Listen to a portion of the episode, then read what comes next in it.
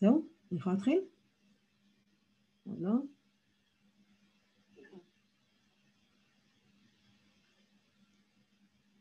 אוקיי. ערב טוב חברים, אה, תודה רבה למי שהצטרף. אה, זה מה שנקרא התכנסות ספונטנית. אה, אני אספר למה, למה היא מתרחשת. פיתחתי בשנתיים האחרונות הרגל שכל פעם שאני מישהו שאני אוהבת, אה, או מישהו שחשוב, לא משנה, אני רואה שהוא עובר משהו לא טוב, או משהו רק קורה בכלל, אז אני עושה משהו טוב. וזאת התרומה הצנועה שלי, הלא הגיונית כמובן, המאוד אמוציונלית, למאזן הטוב בעולם.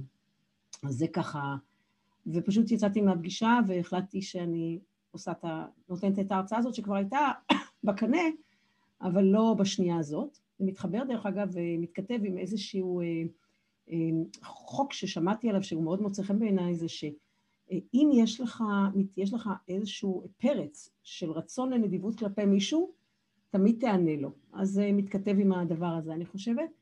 אה, ואני בכל זאת אספר גם על המקריות שבגללה בכלל אה, אה, ההרצאה הזאת נבנתה.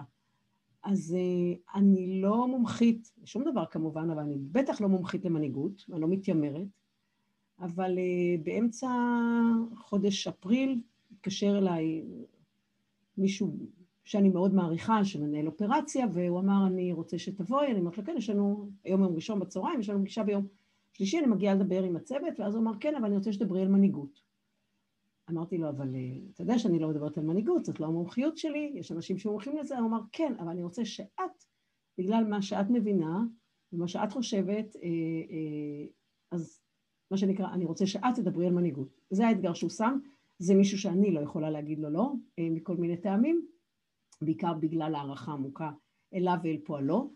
ומה שעשיתי זה ישבתי באותו לילה ועשיתי scouting לכל המורים הגדולים שלי, ואספתי מהם את כל העקרונות שאני חושבת שהם נכונים. אני אשתדל גם בכל מקום לציין מה שנקרא מי המורה, או אה, לפחות אה, מאיפה זה נובע, מה, מה מקור ההשראה. וזהו ככה עם עינת של למה אנחנו כאן באופן לא צפוי, יום ראשון בערב, אה, אה, השבוע, אני כבר לא יודעת כמה, של הסגר הנוכחי, אז אה, זהו. אז אני רוצה כרגע, ליאור המקסים נמצא איתי, אתם כבר יודעים, ליאור, אתה עוזר לי? אתה עוזר לי? אתה... אוקיי, זהו. אוקיי, אז זהו. תזכרו שליאור עושה לי הקלה גדולה לחיי, מקל עליי, ואני יכולה להתחיל, ליאור? כן. אוקיי, פנטסטי. אוקיי, נהדר. אוקיי. אז, אה, אז אני קוראת לזה מנהיגות אה, אקספוננציאלית, אה, כי אנחנו נמצאים בשינוי אקספוננציאלי, וזה חלק ראשון. אני אנסה, משום שאני מאמינה שכולנו מנהיגים, כולנו, אנחנו פשוט צריכים להוציא את המנהיג בתוכנו, אני תכף אדבר על זה בהרחבה, אבל בעצם זה בעצם מיועד לכולנו, לא רק למי שמוגדר כמנהיג, אלא לכל מי שחושב שיש לו יכולת, תכף אנחנו נדבר גם מה זה מנהיג, ושרוצה בעצם לעשות שינוי. ולמה אקספוננציאלית? כי אנחנו בעידן של שינוי אקספוננציאלי, מי ששמע אותי מדבר כבר על הקצב שבו הטכנולוגיה אה, מתפתחת, אז אנחנו רגילים לחשוב בחשיבה לינארית, מה שנקרא, אם אני אגיד לכם שאני הולכת 30 צעדים, אתם תעשו חשבון של מה שנקרא אני הולכת מטר, וזה מה שנקרא הולכת 30 מטרים, זה חשיבה לינארית, שכאשר כל, מה שנקרא, כל יחידה שווה אה, במשקלה לזאת שלפניה וזאת שאחריה, וכמובן אה, תהליכים אקספוננציאליים, תהליכים בחזקה 2, 4 8, 16 וכן הלאה, ואז כמובן אנחנו מקיפים את כדור הארץ ב-30 צעדים, אנחנו מקיפים את כדור הארץ 26 פעמים.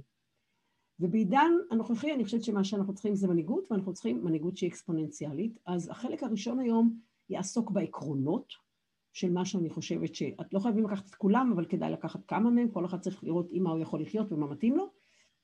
אה, לאחר מכן, בפרק הבא אנחנו נדבר על איך צריך לחשוב על העתיד, על עקרונות אה, עבודה, סליחה, על עקרונות חשיבה לעתיד, והדבר השלישי שאנחנו אחר כך נדבר עליו זה על הנושא של אז מה אנחנו עושים. אז, אה, אז החלק הראשון הוא יותר תיאורטי, אבל אני חושבת שהוא יכול להיות בסיס מאוד מאוד טוב לפרקטיקה למי שרוצה לקחת אותו. וגם אני אביא דוגמאות פרקטיות, אז תראו. אז איפה אנחנו על רצף הזמן? כבר היינו כאן, העולם הישן מתחיל להיעלם, העולם החדש עוד לא נולד, הרגע הנוכחי שכולנו חווים, מה שנקרא ברנה בראון קוראת לזה, יש לה, היא דיברה, היה לה פודקאסט נפלא הזה שהיא דיברה על זה שאנחנו ב-day 2, והיא אומרת בכל תהליך אה, יצירתי, ואנחנו מה שנקרא ב-creative destruction, יש את היום השני, שהוא היום הכי נורא, הכי קשה, אה, הוא הכי מבלבל, הוא הכי לא מתגמל, הוא הכי לא נעים, והיא אומרת, אתה לא יכול. היא מדברת על תהליכים שהיא עבדה שעברה עליהם עם פיקסר, שכמו שאנחנו יודעים זה אחד הסטודיו המעניינים ביותר בעולם, וגם שם שישבה עם האנשים האלה, שהם הכי יצירתיים, מתנצלת, אני רק מחלימה עוד, אה, הם עדיין כולם דיברו על ה-day 2. ואנחנו כולנו עכשיו ב-day 2. לא נעים, קשה, עוד לא רואים, שומעים שיהיה סוף, לא בטוחים שיהיה סוף, וכולנו במקום הזה, הלא כל כך סימפטי בלשון המעטה במקרה הטוב, אז מה אנחנו לוקחים איתנו לדרך? אז אנחנו לוקחים איתנו, מבחינתי, את המנהיגות. ולמעשה אה, אה, המנהיג מפנה את המקום בעצם, אה, סליחה, המנהיג בעצם מגיע במקום המנהל ש, שמפנה את המקום. אני לא במקרה שמתי כאן את התמונה של מרטין לותר קינג, כי מסתבר שבנאום הזה, שזה הנאום מה שנקרא I have a dream, היה לו נאום, נאום מוכן אחר. וכשהוא היה איש מאוד מאוד מסודר, הוא עבד עליו הרבה מאוד זמן, ולפחות המיתוסים שאני מכירה, זה כשהוא עלה למעלה, הוא הסתכל על הקהל והחליט לדבר מליבו ובאופן שונה. יש לנו חלום. האומן ואת, והמדען. על כולם אנחנו ניתן ביטוי כשאנחנו נדבר אה, בפעמים הבאות. זהו. חבר'ה, שלא יבלבלו לנו במוח, ושאנחנו לא נבלבל לעצמנו במוח, לא פחות חשוב, כולנו יש לנו פוטנציאל מנהיגותי, ואם אתם לא בטוחים, תזכרו מה שהיה לכם בצופים, מה היה לכם בכיתה, בוועד הכיתה, וכן הלאה וכן הלאה וכן הלאה. וגם אם הייתם הילדים האינטרוברטים שיושבים בצד בשיעור וכמעט לא משתתפים, היו רגעים שאתם הייתם אלה שהראיתם את הדרך. אז לא לשכוח את זה. אני רוצה להזכיר לנו מי הוא מנהיג. וזה הספר המופלא של ברנה בראון, אה, to Lead, היא כותבת כרגע ספר חדש, ומה שהיא אומרת לנו, ואני מאושרת עם ההגדרה הזאת ומאמצת אותה לליבי, זה שמנהיג זה מישהו שרואה פוטנציאל באנשים ופועל. זאת אומרת, לא יושב על המדוכה, ופועל כדי לסייע להם להגשים אותו. אני חושבת שזו הגדרה מצד אחד מזוקקת שבאה ואומרת לנו מה הכוונות, מה מניע אותנו כמנהיגים, ואיפה זה פוגש את הסביבה שלנו. מה הערך האמיתי שאנחנו מביאים, ואיך אנחנו צריכים למדוד את עצמנו, ואיך אנחנו צריכים לפעול כדי להעצים אותו. אז אני חושבת שזו הגדרה מופלאה.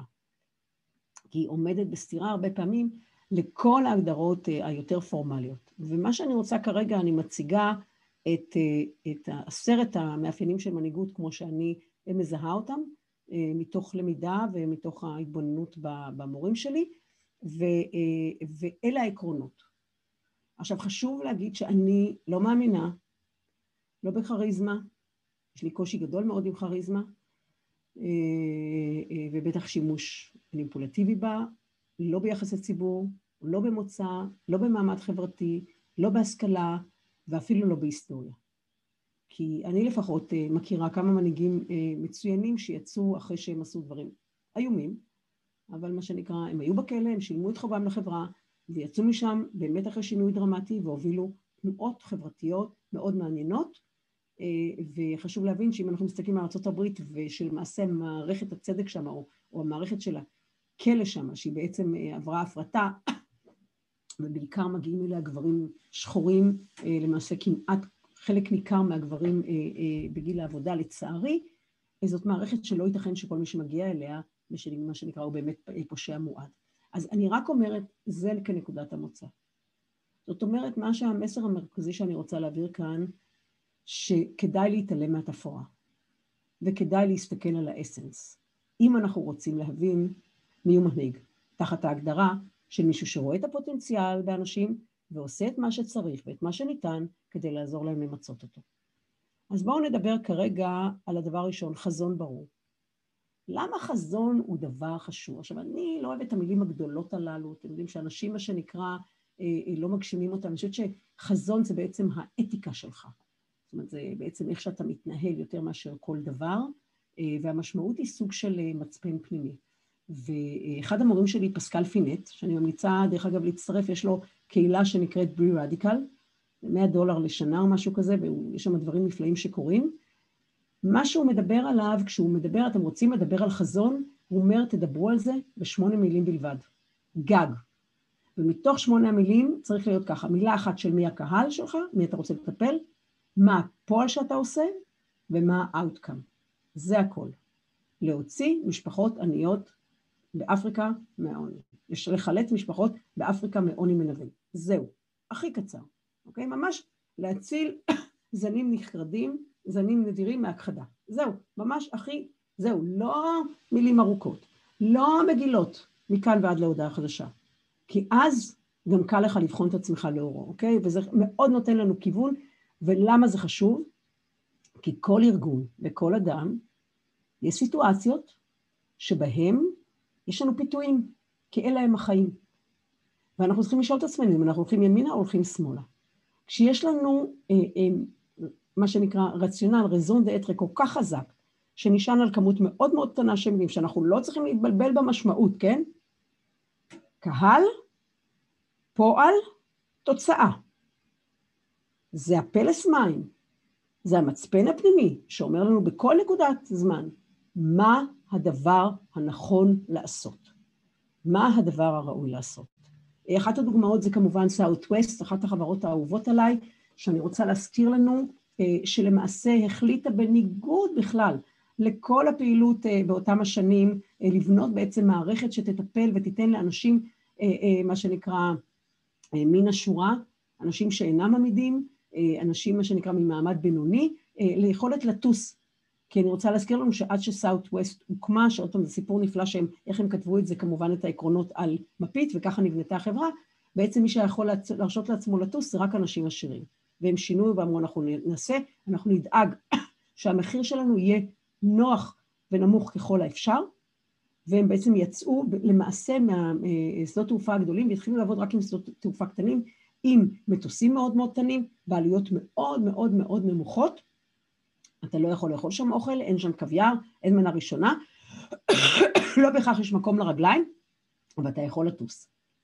ומשום שהם רואים את עצמם כמשרתים של הלקוחות שלהם, זה אחת החברות היחידות שאתה יכול לצלצל חצי שעה, חצי שעה, לפני שאתה אה, צריך לעלות על המטוס ולבטל את הטיסה, בלי לשלם קנס, ולצלצל אחרי דקה ולהזמין כרטיס למקום אחר ולא תצטרך לשלם שום קנס. זה אחד המקומות היחידים שלקבוצה, לרוב האנשים בארגון, דרך אגב, יש יכולת, אם הם חושבים שנכון, לתת, לתת כרטיס טיסה בחינם לאחד מהנוסעים. אוקיי? תבינו על מה אנחנו מדברים. אה, אה, זו חברה שמה שנקרא, במשך שנים הייתה עסוקה במה? בלהוריד את המחירים שלה, לא בלהעלות אותם. בלהוריד אותם ולא להעלות אותם. ואיפה זה חוזר אליה? אחרי ספטמבר 11, כן? יש לנו קבוצה רחבה של חברות שנאלצות, מה שנקרא, אה, להגיע לצ'פטר 11, זאת אומרת, לצאת למה שנקרא, נו, קוראים לזה, לפשוט את הרגל, סליחה, פשיטת רגל, ומה שקורה, מה שקורה עם Southwest, היא מוצפת במכתבים של אנשים שמתחננים שהיא לא תיסגר. והנוסעים עצמם מקימים עמותה שמחזירה לחברה את כל הקילומטראז', כן, שמגיע להם, כל הוואוצ'רים שהם קיבלו כ- כלקוחות, כדי שהיא תוכל לעמוד על הרגליים. אז בבקשה, שימו לב, Southwest, אפל כמובן, אה, אה, אני רוצה להזכיר לנו שבעצם נקודת המוצא של אפל הייתה, זה בעצם היה הרצון לתת לאיש הקטן אפשרות להילחם בממסד. אוקיי? יש לנו שם בפירוש יסודות אה, איפיים, אנרכיסטים, אוקיי? בואו ניתן את הכלי הקטן, את הדבר הזה, ובגלל זה גם שם אנחנו יודעים שאפל תמיד תמיד תמיד היה, מה שנקרא חוויית הלקוח, הייתה הדבר שעמד לנגד עיניו של סיב ג'ובס, אנחנו לא ניכנס לכל הסיפורים שקשורים אליו, אבל שימו לב, שימו לב, רק לגבי, אני לא יודעת אם אתם יודעים, אבל לגבי האייפון, האייפון היה מוכן 18 חודשים לפני. הוא עיכב אותו, הוא עיכב אותו דבר ראשון כי הוא חשב שהשוק לא בשל, אבל הוא גם ניצל, ניצל, אבל, אבל כשהוא החליט למה שנקרא לעכב, הוא שינה את כל, את כל המראה. זאת אומרת, העובדה שיש לנו כרגע את המסך הזה של האייפון, זה התוצאה של ה-18 חודשים, שהוא אמר, זה מה שאני רוצה, ועם זה אנחנו נצא. ובערב ההשקה, אתם יודעים מה הוא אמר? הוא אמר, זה המחשב האישי הכי טוב שהוצאנו. ואף אחד מהצוות שלו לא הבין על מה הוא מדבר, כי האיש הזה ראה רחוק, אוקיי? מה זה מצפן פנימי, מה המשמעות של חזון. think different, פשוט, אוקיי. אנשים לפני הכל.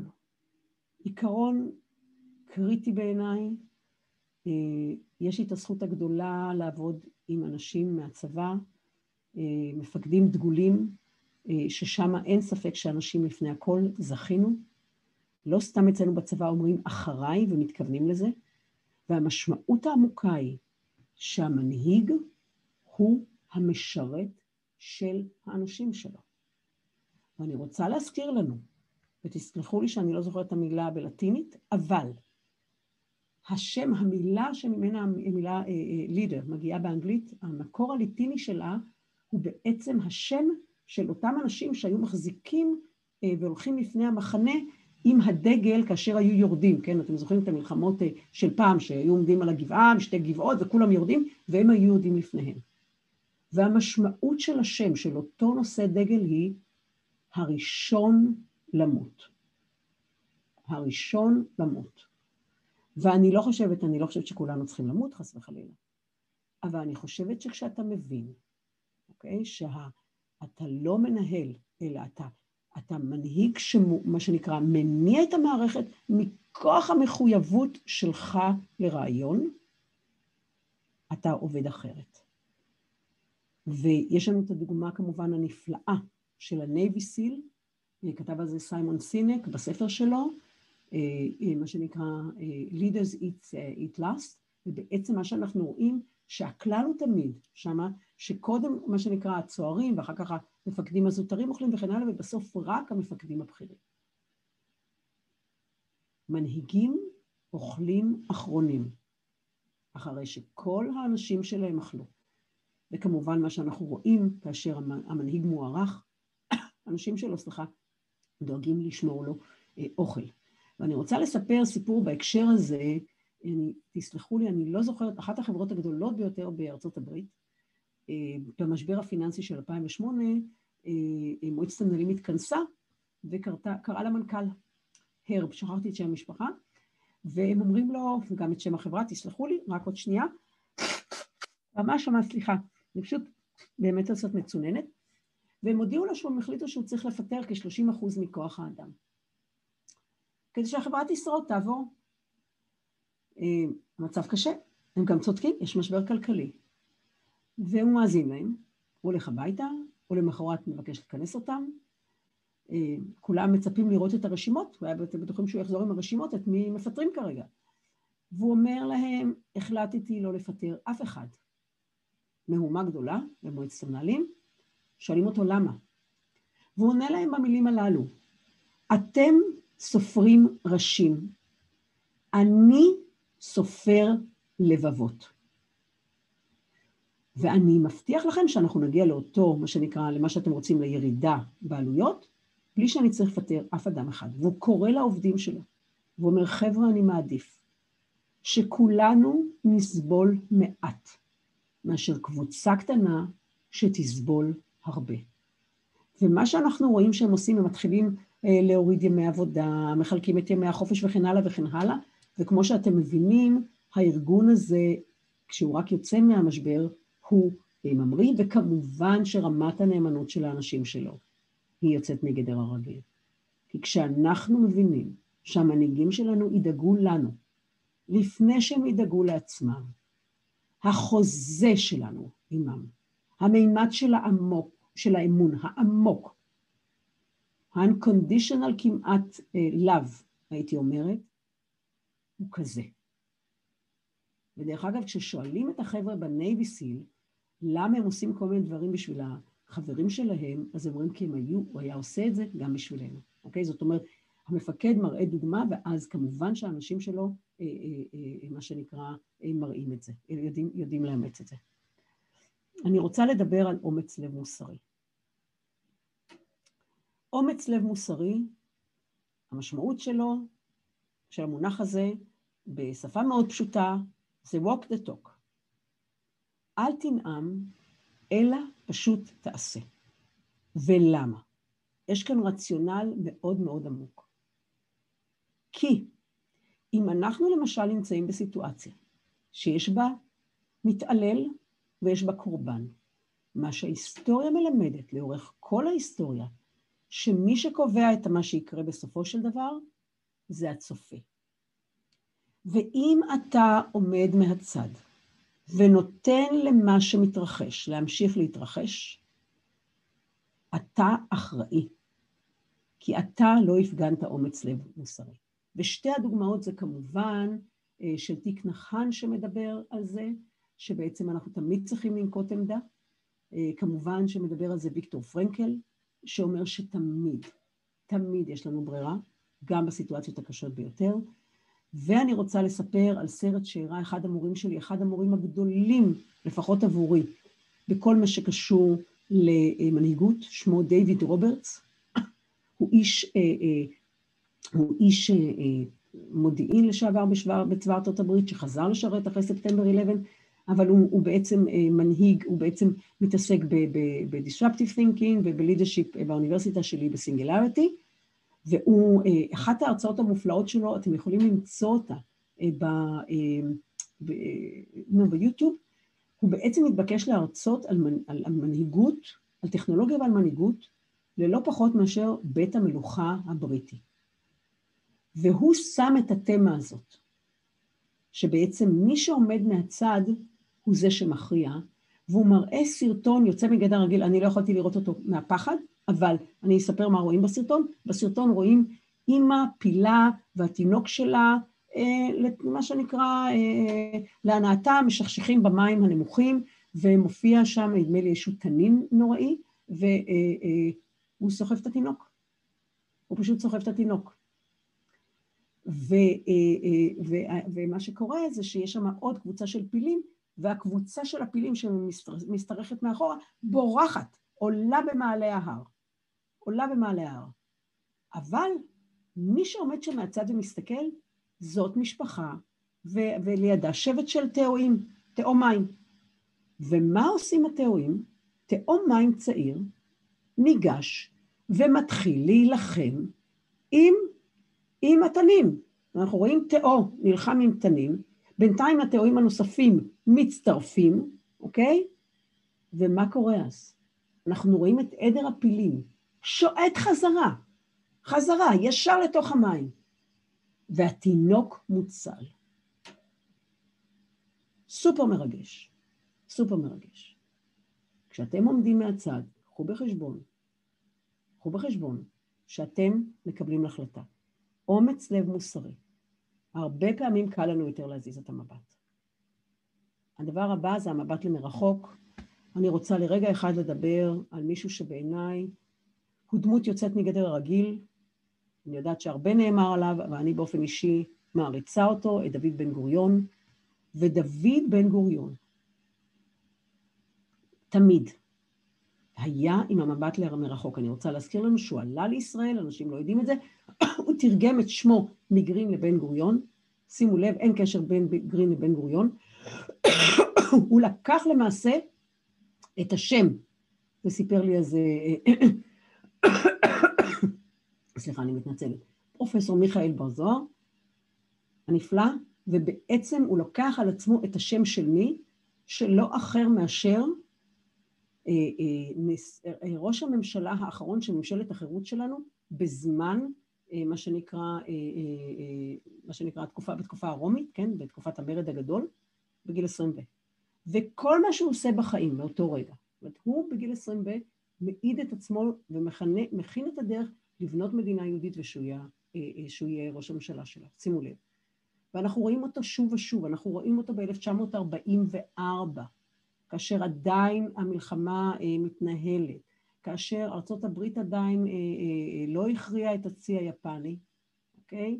הוא יושב כבר בארצות הברית עם קבוצה של אנשים והם בונים, יהודים עשירים ובונה את מכון סנבורן, שבעצם המטרה שלו היא לבנות תשתית של נשק, כי הוא יודע שמה יקרה למחרת יום, מה שנקרא ההקמה של המדינה, למחרת היום אנחנו לא נתעסק עם פרעות, אנחנו נתעסק עם צבאות מסודרים, אוקיי? והוא שולח אנשים באמצעות הכספים האלה, ואנשים קונים שם, באירופה אז קנו את מה שנקרא, את הנשק בקילומטרים, וביום שבארצות הברית, מה שנקרא, אה, הוחלט בסופו של דבר על אה, מה שנקרא על, הוסכם על סיום המלחמה, באותו יום שולח אותם לכל המפעלים האמריקאים שברגע אחד המכונה הענקית הזאת נעצרה וקונה מהם את כל הנשק, תארו לעצמכם.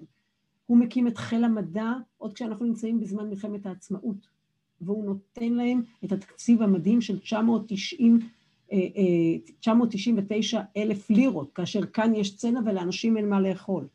את הכור האטומי, שכל מי שהיה סביבו, כולל כל המדענים וכל אנשי שלמה, למעט כמובן פרס, מתנגדים, הוא מאמין בחזון הזה, והוא הולך ומשכנע את הנשים של המדענים הצעירים ללכת והוא מבטיח להם שהוא יסדר את מה שהן מבקשות, מבקשות בדימונה כדי לבנות את הכור האטומי. וכמובן ג'ייף קנדי, אין בכלל מה לדבר, עולה על הבמה ומדבר על החזון של ארצות הברית לכבוש את אה, החלל, והוא מודיע שתוך עשור אנחנו נשים בן אדם על הירח, באותו רגע הוא נושא נאום חוצב להטבות, אני ממליצה לכולם לקרוא את הנאום, לקרוא את הנאום, שהוא מציג בהם טכנולוגיות שאף אחת מהן לא קיימת, וכמובן שמנכ"ל נאס"א, שבאותו רגע אפילו לא מסוגל לשלוח אפילו כלב כמו הרוסים, כן? או חתול סביב, סביב, סביב, סביב, סביב עד הירח, אוקיי? לא מבין על מה מדובר. ואנחנו שמנו בן אדם על הירח לפני עשור, אחרי תשע שנים, שימו לב, אוקיי? אז זה הסיפור. שמונה או תשע שנים, אל תתפסו אותי, פתאום יש לי בלקאוט. 61, 69? כן. אוקיי, שימו לב. אתה רואה למרחוק, אתה תגיע רחוק. אוקיי. הכללה של כולם. אחד הדברים שקשים לנו זה למצוא אמפתיה לאנשים ששונים מאיתנו. בטח בתקופה הנוכחית. כל מה שאנחנו רואים סביבנו זה את השוני. עד כדי כך שאנחנו נוטים להגדיר את מי ששונה מאיתנו כמבטא איום אימננטי על הקיום שלנו. אם אני שמאלנית, אז זה המתנחלים. אם זה המתנחלים, אז זה השמאלנים. אם אני אה, חילונית, אז זה החרדים. אנחנו עסוקים בלקרוע את הגוף שלנו כולו לגזרים. נורא ואיום. אני חייבת להגיד שעבדתי תקופה באפריקה, וכשחזרתי מאפריקה, אני לא הבנתי מה קורה. אמרתי, אני כולו גודל של כפר בסין או משהו, או עיר קטנה בסין, ואנחנו כל היום עסוקים בלשגע את עצמנו. הסיפור של ההכללה של כולנו הוא קריטי בעיניי למנהיגות אמיתית. אני רוצה לחזור ולהזכיר, כמו שאומרת טיפני ורה, הביולוגית המופלאה, אוקיי? Okay? היא חוזרת ומזכירה לנו, אנחנו דומים אחד לשני ב-99.9 אחוזים בקוד הגנטי שלנו. אנחנו לא שונים, אנחנו דומים, אוקיי? Okay? ולכן תפקידו של מנהיג הוא לשרת לא רק את מי שהולך אחריו, אלא דווקא את מי שלא. אלא דווקא את מי שלא. כי רק אם אתה משרת את כל בעלי העניין. ואני רוצה לספר לכם שלינקולן, הייתה לו אמרה נפלאה, הוא הסתכל על אחד האנשים בתוך הפרלמנט ואמר, אני כל כך לא אוהב את האיש הזה, כל כך לא אוהב אותו, אני הולך לבלות איתו הרבה זמן, כי אני צריך ללמוד לאהוב אותו. ועוד משהו שאולי לא כולם יודעים לגבי לינקולן, באמצע המלחמה, כאשר הייתה לו התנגדות כבדה מבית, הוא ריכז את כל המתנגדים שלו ואמר, אני לא יכול להצליח בלעדיכם. ולקח אותם לסוף שבוע ארוך, שבו הם קבעו עקרונות שיאפשרו להם לעבוד כצוות. גם הבן אדם שיש לו כל כך הרבה כוח, לא משתמש בכוח שלו כדי להכתיב, אלא משתמש בתבונה שלו כדי לקרב, כדי למצוא גשר, שזה הדבר הכי קריטי בעיניי לתקופה הנוכחית. אני רוצה, אה, אה, אה, אני אגיד למשל, נעזוב כרגע את ארנינג וכן הלאה, כי אני רוצה עוד להתקדם, אוקיי. חמלה ודאגה לזולת. אוקיי? המשמעות כל אחד עושה כמיטב יכולתו. אני רוצה לספר על זה אה, אה, כמה דברים. אני רוצה לספר דבר ראשון על אותו פסיכולוג, היום אני מתנצלת, אני ממש לא במיטבי עם השמות. שנה אחרי ספטמבר 11, עולה על הבמה בטד, פסיכולוג אמריקאי, וככה הוא מתחיל את ההרצאה. אם אני רוצה להתמודד עם הילדים של בן לאדן, הילדים הקטנים, שמה שנקרא מגויסים לבן לאדן, אני צריך להבין אותם, אני צריך להבין איך זה להיות בנעליהם, ורק אז מהמקום הזה של אמפתיה רדיקלית, שהיא ללכת למקום שהכי קשה לנו, משמה אני אוכל לבנות את הדיאלוג הנכון. וברנה בראון מספרת, יש לה סיפור, אני לא אספר את כל הסיפור, אני ממליצה להאזין אה, להרצאה הזאת שלה, שבה, בהרצאה שבה היא למעשה מדברת על זה שהיא עברה איזושהי חוויה אישית לא נעימה.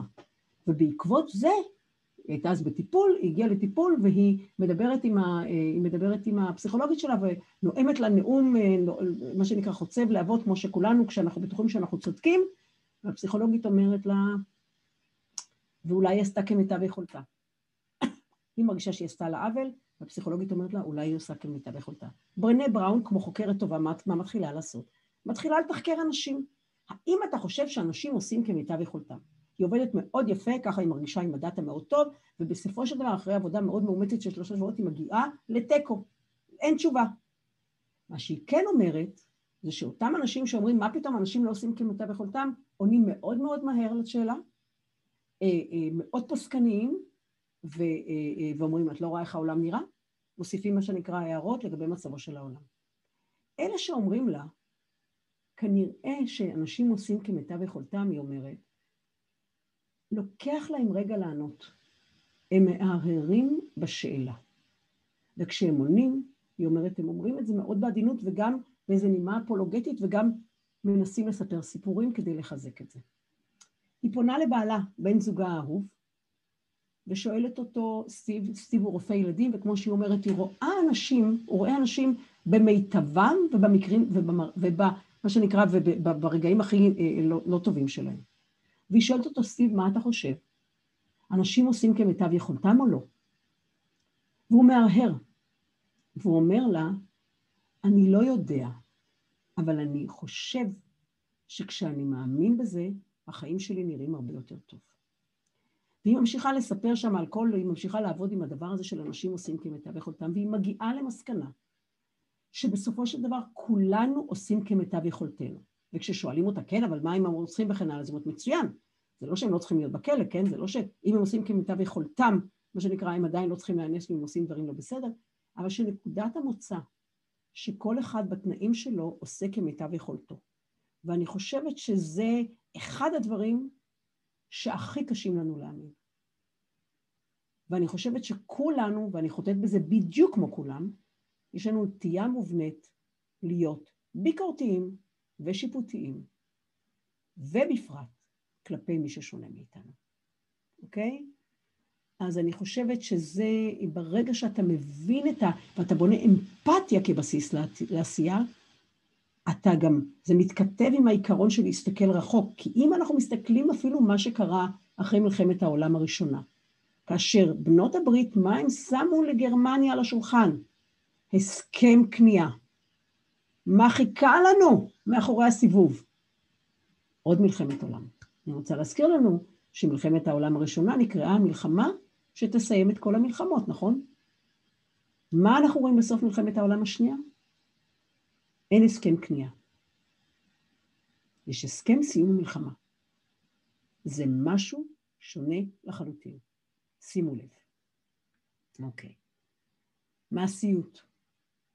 מי שיושב בחדר ומספר לעצמו סיפורים על מנהיגות ולא עושה שום דבר, זה נחמד. זה לא מקדם את העולם, זה לא מקדם אותנו. אני חושבת שהמשמעות היא באמת לקום ולעשות מה שאנחנו מאמינים, מה שאנחנו חושבים שנכון. אוקיי? אני רוצה לתת כמה דוגמאות. אני כמובן יכולה לדבר על צ'רצ'יל, שכמובן, אה, אה, מה שנקרא, כל הזמן עשה, ובטח ברגעים הקשים של, של, של המדינה שלו. ואני רוצה לדבר רגע על Google X. ומה שאנחנו רואים ב Google X, את את, אה, אני ממליצה לי לעקוב אחריו, הוא בעיניי מדהים, אמיתי, Astro Teller, שמגדל, מגדל, סליחה, מנהל את Google X, הוא קורא לעצמו, דרך אגב, הוא לא קורא לעצמו מנהל, הוא קורא לעצמו ארכיטקט של תרבות, ואנחנו יכולים לראות איך בכל סיטואציה הוא אומר לאנשים, קדימה, תעשו, תעשו, תעשו, תעשו, אל רק תחשבו, אנחנו נלמד רק מתוך העשייה. רק מתוך הדבר הזה, יש כאן עידוד, עידוד, אינסופי לעשייה כדי גם להיכשל. כי ברור לנו שהלהיכשל הוא חלק, מה שנקרא, מה, מה, מהבחירה, מהבחינה של המרחב, ומנהיג טוב יודע שעל כל עשר פעולות שהוא יעשה, חלקן תיכשלנה. הוא לוקח את זה בחשבון, שזה בעיניי תמצית המעשיות. זאת אומרת, אין לך את ההיבריס של לחשוב, כל מה שאני אעשה יצליח. נהפוך הוא, אני יודע שאני חייב לעשות הרבה יותר, כי רק חלק יצליח. שזה מאוד מאוד משמעותי. אני רוצה לספר, דרך אגב, אה, גם על סטיב ג'ובס, איפה המעשיות פוגשת אותנו, אה, אז צריך לזכור שכשסטיב ג'ובס בנה את, אה, בנה את, את אפל, היו לו למעשה שתי קבוצות, היה לו מה שנקרא את החולמים, את מי שבונה את העתיד וכן הלאה, והיה לו מה שנקרא את הקבוצה של מה שנקרא המהנדסים וכן הלאה, המנהלים, מה שנקרא, והיה ממש ספליט וידע, והיה ידוע שאלה מה שנקרא הם בגדר הכרח, אבל מי ש... מה שנקרא, מי שמדבר אל ליבו ומי שמחויב אליו, זה אל חולמי החלומות. ומה שאנחנו רואים, שכשסטיב ג'ובס חוזר למנכ"ל את, אחרי שהוא גורש וכן הלאה, לא כולם מכירים את הסיפור, ואם לא זה לא הזמן לספר, הוא לוקח ומאמץ את ליבו את המהנדסים. כי הוא מבין שחייבים את ההיבטים הפרקטיים. עכשיו, אם אתם תסתכלו, כל המנהיגים הגדולים מזהים איפה הם לא טובים בהיבט הפרקטי, ולוקחים מישהו שיודע לעשות את זה בשבילם. משה ואהרון. משה ואהרון, אנחנו יכולים לראות את זה, נכון? אה, בן הורוביץ, כאשר, אה, מאנדרסון אה, והורוביץ, כאשר החברה שלו עמדה בפני פשיטת רגל, והוא הבין שזה בגלל שהוא לא יודע לנהל נכון את הנושא של מכירות, הביא ממה שנקרא, הוא הביא מניו יורק, מנהל מכירות, שנכנס למשרד, במה שנקרא, הוא היה הופכים מכל מה שנקרא ההיפים שהיו באותה תקופה בארגון שלו, בסטארט-אפ שלו, הוא הגיע עם חליפה, וכששואלים, שאלו את אותו בן אדם שנשאר אחר כך כמובן, והיה מספר שתיים שלו, לחברה שכמובן הונפקה בנסטה וכן הלאה, כששאלו אותו, למה הסכמת לעבוד בשבילו? הוא נסע, איש המכירות, מה שנקרא, הכל כך מדויק והחריף הזה, שעובד לפי ערכים שונים לחלוטין מאשר שאר האנשים בתוך הארגון, הוא אומר, כי כששאלתי אותו, אה, למה, מה אתה חושב שאתה תצליח? הוא נבח עליי, אני המנכ"ל ואני אומר לך מה לעשות, הבנתי שיש לי מי לעבוד, ואז הוא שינה את התרבות הארגונית בניגוד למה שאנשים אחרים רצו. זאת אומרת, אם אתה מנהיג ואתה מבין שהפן שלך בהיבט, היכולות שלך בהיבט הזה הן מוגבלות, תביא את מי שיעשה את זה איתך. תעבדו כצוות. ואנחנו ראינו באפל את השינוי, ופתאום את הכבוד שניתן דווקא למהנדסים, לאלה שעובדים מאוד מאוד מדויק. אני לא אדבר כרגע על ג'ו בויד, אה, אה, או שאני כן, לא עכשיו, נדבר עליו בהזדמנות אחרת, שאלת השאלות. המנהיג החדש הוא לא זה שאנחנו מפנים אליו מבט, כי הוא יודע את כל התשובות. זה המנהל של פעם. המנהיג החדש בעידן של שינוי אקספוננציאלי, מה שהוא עושה, זה הוא שואל את עצמו אם הוא שואל את השאלות הנכונות. והוא מאתגר את האנשים שלו. האם, פשוט לבדוק, כדי לבדוק את עצמו, האם באמת אני שואל את השאלות הנכונות. תבדקו אותי. ומי שעובד לפי זה כמובן בצורה יוצאת מגדר הרגיל, זה כמובן אה, לא אחר מאשר אילון מוסק, אה, שאנחנו מכירים כבר את העבודה שלו, שבעצם הוא עובד תמיד עם first principle. ורק שתי הדוגמאות כרגע, אנחנו, יהיה לנו הרצאה נפרדת על טסלה, אבל כאשר למשל הוא החליט שהוא בונה את הבורינג קומפני, אוקיי? זה מה שנקרא החברה שהוא בנה, שלמעשה הוא, הוא, הוא, הוא גר בצד אחד של לוס אנג'לס, הוא היה צריך להגיע לצד השני, ונמאס לו לעמוד, מה שנקרא, במרחק של שלושה, ארבעה קילומטרים, משהו כזה, מחקר, מרחק מצומצם, אה, למעלה משעה. בפקקים, והוא עשה עם טוויט, הוא יצא עם טוויט, סליחה, שהוא אמר, אני הולך לבנות כרגע, אה, מתחת לפני הקרקע, אה, אה, מה שנקרא אה, מנהרה, Boring Company תרתי משמע. וכמובן שזאת, אלה עלויות מטורפות. ומה הוא עשה? איך הוא הוריד את העלות לעשירית מהתכנון? הוא שאל את השאלה הכי פשוטה, מה אני צריך לעשות כדי לשנות את העלויות? ומסתבר שהעלות הכי יקרה כאשר בונים מנהרה, מהי? הוצאת האדמה. ומה הוא עשה? הוא בנה למטה הוא בנה למטה מפעל לבנים, שמה חומר הגלם של הלבנים? אותה אדמה שהוא פינה כרגע. עכשיו אנחנו רואים את זה אצל אנון מוס כמעט בכל דבר שהוא עושה. כשהוא שואל את עצמו למה אנשים לא רוצים לקנות רכב חשמלי, הוא אומר הבעיה המקורית היא משום שהדימוי של רכב חשמלי הוא שהוא מיושן, אה, כבד, אה, לא סקסי, אה, לא זז, לא מגיע לשום מקום, מה שנקרא רכב קלאסי למה שאנחנו נקרא מחבקי עצים. מה הוא עושה? הוא הולך ולוקח כמראה מקום מכונית ספורט, יוצאת מגדר הרגיל, אני לא חושבת אם זה לוטוס או רכב אחר, אני חושבת שזה לוטוס אם אני לא טועה, אבל יכול להיות שאני טועה, ובעצם הופך אותה למודל הראשון של רכב חשמלי, שהוא מציג, של טסלה. זה המודל הראשון של טסלה, הוא בעצם סוג של טייק אוף על הדבר הזה, בעצם בצורה מבריקה משנה את התפיסה שלנו של מה זה רכב חשמלי, וכמובן משם מתחיל מסע מאוד מאוד ארוך שלו. אז הסיפור של שאלת השאלות הרבה הרבה יותר חשוב מלחשוב שאנחנו צריכים לספק את התשובות. כי אם אנחנו שואלים את השאלות הנכונות, אם אנחנו שואלים אותן, וכדאי לבדוק את עצמנו, כנראה שאם אנחנו מביאים אנשים מספיק טובים שיעבדו איתנו, הם יעזרו לנו למצוא את התשובות. אוקיי? אוקיי. ומרחב לפגיעות. פגיעות היא לא יכולה להיות חלק מה... היא לא יכולה להיות מנוגדת לתרבות. אנחנו חייבים לאמץ את הפגיעות. מהמקום, במקום של הפגיעות, זה המקום שממנו באים הדברים המופלאים ביותר. קריאטיביות, מחויבות, התנסות, אהבה. מלמדת אותנו את זה ברנה בראון. והיא מספרת על זה שמגיעים אליה מנהלים ואומרים לה, אה, אה, אוקיי, אני רוצה ללכת לתחום הזה אה, ולנושא הזה, אז אני מוכן לקחת את הסיכון שאני אכשל. והיא אומרת, אה, אה, אה, אה, אתה לא מוכן לקחת את הסיכון. אתה תיכשל. במיוחד אם אתה רוצה להצליח, אתה תיכשל עוד פעם ועוד פעם ועוד פעם ועוד פעם ועוד פעם, אוקיי? ובמקום שאין מקום, סליחה, בארגון או במשפחה או במערכת יחסים, שאין מקום לפגיעות, לא יהיה אומץ, לא תהיה יצירתיות, לא תהיה פתיחת דלתות, לא תהיה התחדשות, לא תהיה הליכה קדימה.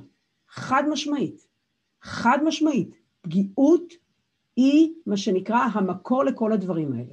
ואם אנחנו לא מאפשרים לעצמנו ואנחנו לא מאפשרים למי שסביבנו להיות פגיע, אני יכולה להבטיח לכם שאנחנו בעיקר נלך אחורה. בעיקר נלך אחורה. וזה דבר קריטי, כי הוא עומד בניגוד לתפיסות הרווחות.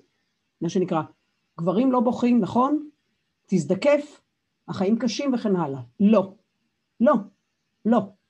אני רוצה להזכיר את מרטין רוטבלט, האישה המופלאה, שמה שנקרא, קראו לה והודיעו לה שהבת שלה, ג'נסיס, שהייתה נדמה לי בת עשר או שתים עשרה, לא תשרוד יותר מאשר שנתיים.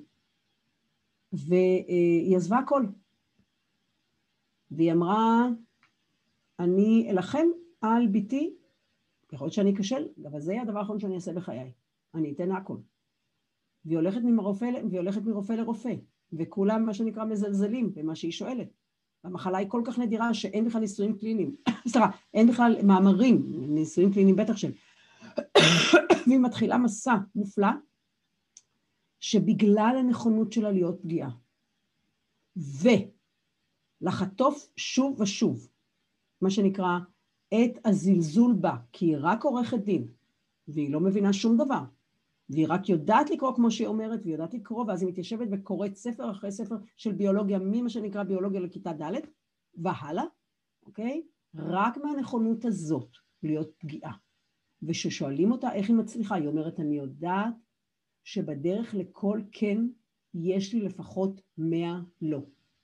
אני לא יודעת מה איתכם, אבל לעמוד פעם, מאה פעמים בזה שאומרים לך לא, מאוד קשה. אני רוצה רק שתדעו שחלק ניכר, רוב החבר'ה שלומדים משחק בכל העולם, לא רק בארץ, לא שורדים ולא נשארים במקצוע כי אנחנו לא מלמדים אותם, מה שנקרא, להיות פגיעים.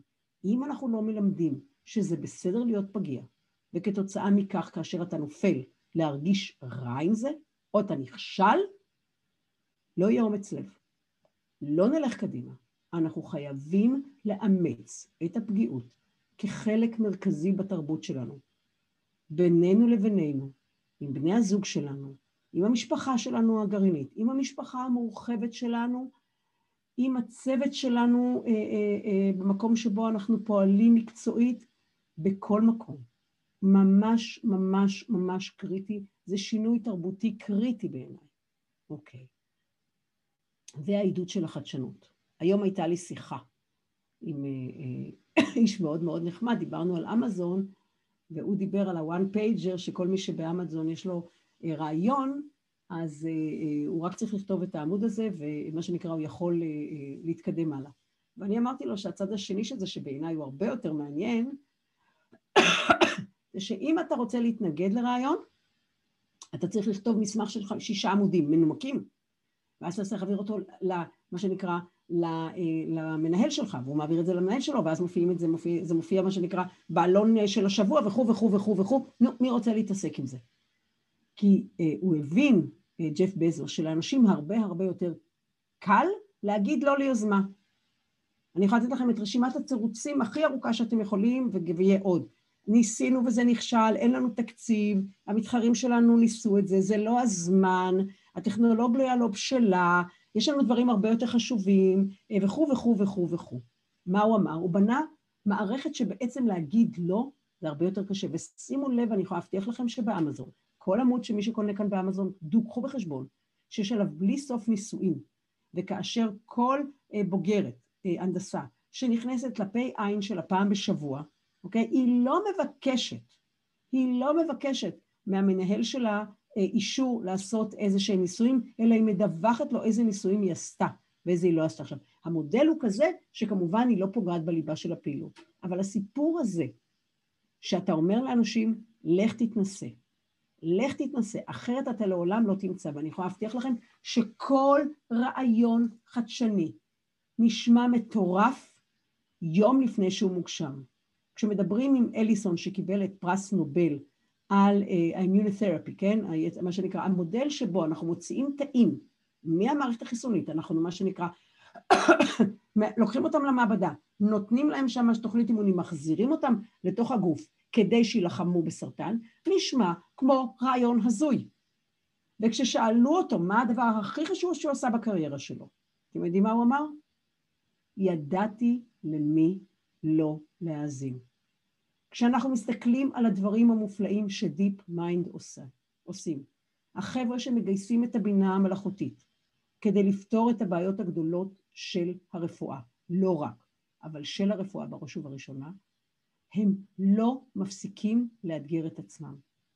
הם לא מפסיקים להגיד איזה רעיון הזוי אנחנו עוד לא ניסינו. ואני רוצה לספר לכם שמרק אנדריסן, שהוא, אה, כשהוא היה בן 19 הוא בנה את המוזאיק. המוזאיק זה המערכת שעליה, אה, היא בעצם המערכת שאפשרה לנו בעצם לבנות את האינטרנט כמו שאנחנו מכירים אותו. והוא מספר שכשהוא ישב שם, וכשהם ישבו ועשו את הרשימה של מה הרעיונות ההזויים שיהיו כאשר, אה, מה שנקרא, יצא, יהיה אינטרנט ויהיו כל מיני פעילויות, השני הרעיונות שנתפסו כהכי הכי הזויים זה היה dating ו shopping. שימו לב, קורונה, מה אנחנו עושים? מי שצריך עושה dating, כולנו עושים שופינג, אוקיי? וכששואלים אותו היום, כשהוא יושב בישיבות שלו, בחברת ההשקעות שלו, שואלים אותו, הוא אומר, אני יותר לא מאמין שיש רעיון מטופש או רעיון שלא יצליח, אני חושב שזה רק עניין של timeline. ולכן אני לעולם לא אומר ששום דבר לא יכול להצליח. תראו איזה תפיסה. תראו איזה תפיסה. אז הסיפור של לעודד אנשים לנסות את מה שנראה מטורף, משוגע, מטופש, מסוכן, נפלא, נפלא, נפלא. רק נלמד מזה. והאחים רייט, אני רוצה להזכיר לנו, אתם יודעים שבזמן שהאחים רייט, מה שנקרא, שני החבר'ה האלה, שמה שנקרא צעירים, שהיו אובססיביים לסיפור, היו אובססיביים לנושא של תעופה, בזכות דרך אגב, צעצוע קטן שאבא שלהם הביא להם כשהוא חזר מסיור בצרפת. אוקיי? Okay? שתה למעשה את הרעיון כבר שהם היו מאוד מאוד צעירים.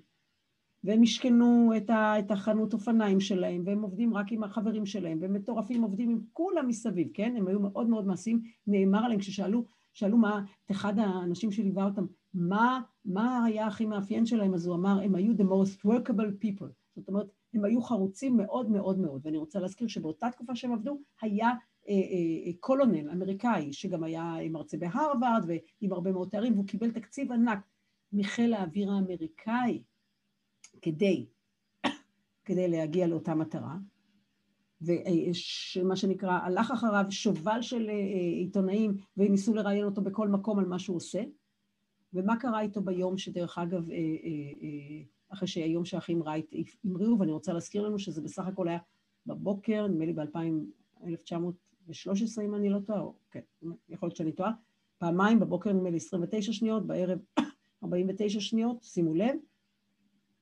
באותו יום, באותו יום, אוקיי? באותו יום הוא, מה שנקרא, נעלם, אוקיי?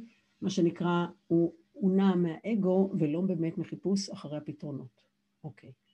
והדבר, אני רוצה לספר לכם כמובן על ואלב, ואלב זה ארגון מאוד מאוד מעניין, שבעצם בונה פלטפורמות למשחקים, היום כבר לא, הוא נכנס לעוד תחומים, זו חברה מאוד מאוד קטנה, עם 300 איש בערך, שרמת הרווחיות לעובד היא מהגבוהות ביותר בכל עולם ההייטק, אה, ומה שקורה שם עם האנשים, אה, אתה מגיע בבוקר למשרד וביום ראשון ויש שם לוח מאוד מאוד גדול ורשומים כל. כל הפרויקטים החדשים שנכנס, ש... ש... שנכנסו ואתה מסתכל ואתה אומר, אופס, זה הדבר שרציתי לעבוד עליו כל ימי חיי. אתה ניגש לראש הקבוצה שבה אתה עובד ואתה מנהל איתו משא ומתן על מה אתה, על איך תשלם, תסיים את המשימות שלך, אתה לוקח, אתה לוקח, אתה חוזר חזרה, אתה מוציא את המחשב שלך מהפלאג, ושימו לב, אתה מגלגל את השולחן שלך לקבוצה החדשה, ואתה אומר, באתי לעבוד. הכל נזיל, הכל אפשרי. זה לא במקרה, זאת לא מטאפורה שהשולחן שלהם הוא על גלגלים. אז אני חושבת שמי שיוביל אותנו זה אנחנו, וכולנו צריכים לתת למנהל שבתוכנו לנוח ולהוציא את המנהיג מהבוידם ולהתיישב ולהזדקף ולזכור שיש לנו גב חזק, וזה בסדר שיש לנו מה שנקרא, אה, מה שנקרא, אה, יש לנו גב חזק, זה של אליזבת לסר, אני פשוט מתרגמת, מה שנקרא, זה strong back ו-soft front, אה, מנהיגה מדהימה שמתעסקת גם במנהיגות, והיא אומרת, זה מנהיג אמיתי, זאת אומרת, יש לך strong back, אוקיי? היא אומרת, יש לך soft front, ויש לך wild heart, חדשנות, יצירתיות, אוקיי? זה השילוב שהיא מצביעה עליו. אני מאמצת אותו בכל ליבי, ממליצה לכם להאזין לה, היא יוצאת מגדר הרגיל. היא כרגע כתבה ספר חדש שנקרא קסנדרה uh, סטורי, שבעצם בא ומדבר על ההיסטוריה דרך זווית ראייה נשית, מה קורה עם ההיסטוריה, הייתה מסופרת על ידי נשים. מאמר מוסגר. חבר'ה, אל תיתנו לאף אחד לקחת מכם את הכוח הזה. וגם לא אתם. אתם אל תיקחו מעצמכם את הכוח. כל אחד מאיתנו יכול להיות מנהיג. זה יכול להיות בחוג תפירה, זה יכול להיות בוועד הבית, זה יכול להיות בפעילות השכונתית, זה יכול להיות במשהו שקשור לבית ספר של הילדים שלנו, זה יכול להיות באיזושהי עמותה שאנחנו עובדים בה, זה יכול להיות במקום העבודה, זה לא משנה. כי אם המשמעות של מנהיג היא לראות את הפוטנציאל באנשים ו... לעזור להם להוציא אותו מן הכוח אל הפועל, כולנו מוקפים באנשים שיש להם פוטנציאל, ולעיתים צריכים עזרה ולו הכי קטנה כדי להוציא אותו מהכוח אל הפועל. ואני לא יודעת מה איתכם, אבל אחד הדברים המופלאים שאני שמעתי היום בבוקר לגבי מה זה מנהיגות, או יותר נכון, מה זה מערכת יחסים טובה, זה כשאתה יושב עם מישהו ושואלים אותך ואת הבן אדם, מי לדעתך מקבל הכי הרבה ממערכת היחסים הזאת? וכל אחד אומר, אני, אני. אני יכולה להבטיח לכם שזה בדיוק אותו דבר במי שבוחר לראות את הפוטנציאל בזולת ולעזור לו, לעתים בעצה, לפעמים בעידוד, לעתים בהכוונה, לעתים במנטורים לתקופה יותר ארוכה, זה לא משנה. אנחנו יכולים להיות מנהיגים אפילו רק לרגע אחד. אפילו רק לרגע אחד. אנחנו יכולים לבחור בזה כל יום מחדש, בכל יום או בכל רגע נתון. גם אם לא עשינו, היום אנחנו יכולים לעשות. זה מה שאני חושבת. אז אה, אני מאוד מאוד מאוד מודה לכם, ואני זו הייתה ההפתעה הקטנה שלי ליום ראשון בערב. אה, שיהיה לנו שבוע אחרון, אה, אני מקווה, של הסגר הנוכחי. אה, לא קשה מדי. תזכרו שלכולנו לא קל עכשיו. תשמרו על עצמכם, על כל מי שאתם אוהבים, על כל מי שאתם מכירים. תזכרו, עוד פעם, אני חוזרת ואומרת, את המעשה הקטן של הנדיבות, שתמיד יכול לשנות לכולנו את היום. ואלפי אלפי אלפי תודות על שאפשרתם לי לדבר איתכם ולשתף אתכם בדברים שאני חושבת בנושא הזה. תודה. לילה טוב.